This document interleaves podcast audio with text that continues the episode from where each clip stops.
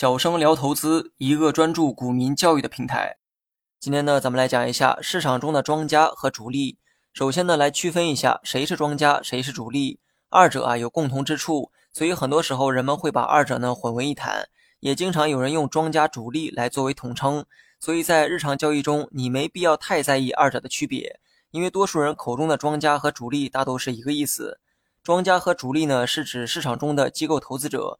理论上，普通散户当然也可以成为庄家或者是主力，但是这种概率啊实在是太低。只有那些钱多本领强的机构组织才能扮演这类角色。所以呢，庄家和主力啊有很多相似之处，但是根据某一个条件的不同，二者呢才有了本质上的区别。主力这个词儿啊，体育赛事中呢也经常能听到，指的是赛场上实力较强的队员。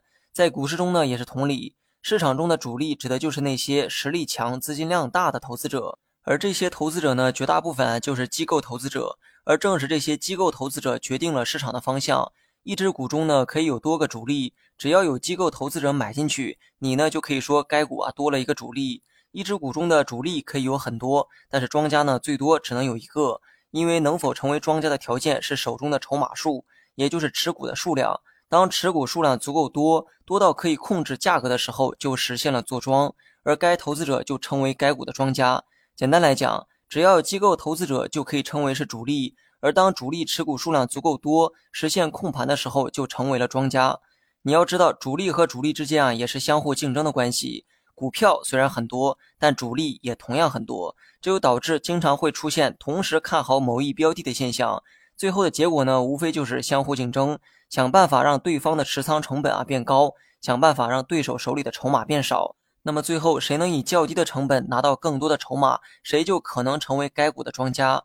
通常来讲，坐庄的持股数量啊，没有一个具体的标准，持股百分之二三十呢，都有可能实现坐庄。因为只要能实现控盘，没有对手盘能阻碍我控盘的目的，我便是该股的庄家。但如果持股数达到了百分之五十以上，那就是真正意义上的坐庄。因为余下的筹码，即便被对手全部筹集，也不可能超过百分之五十。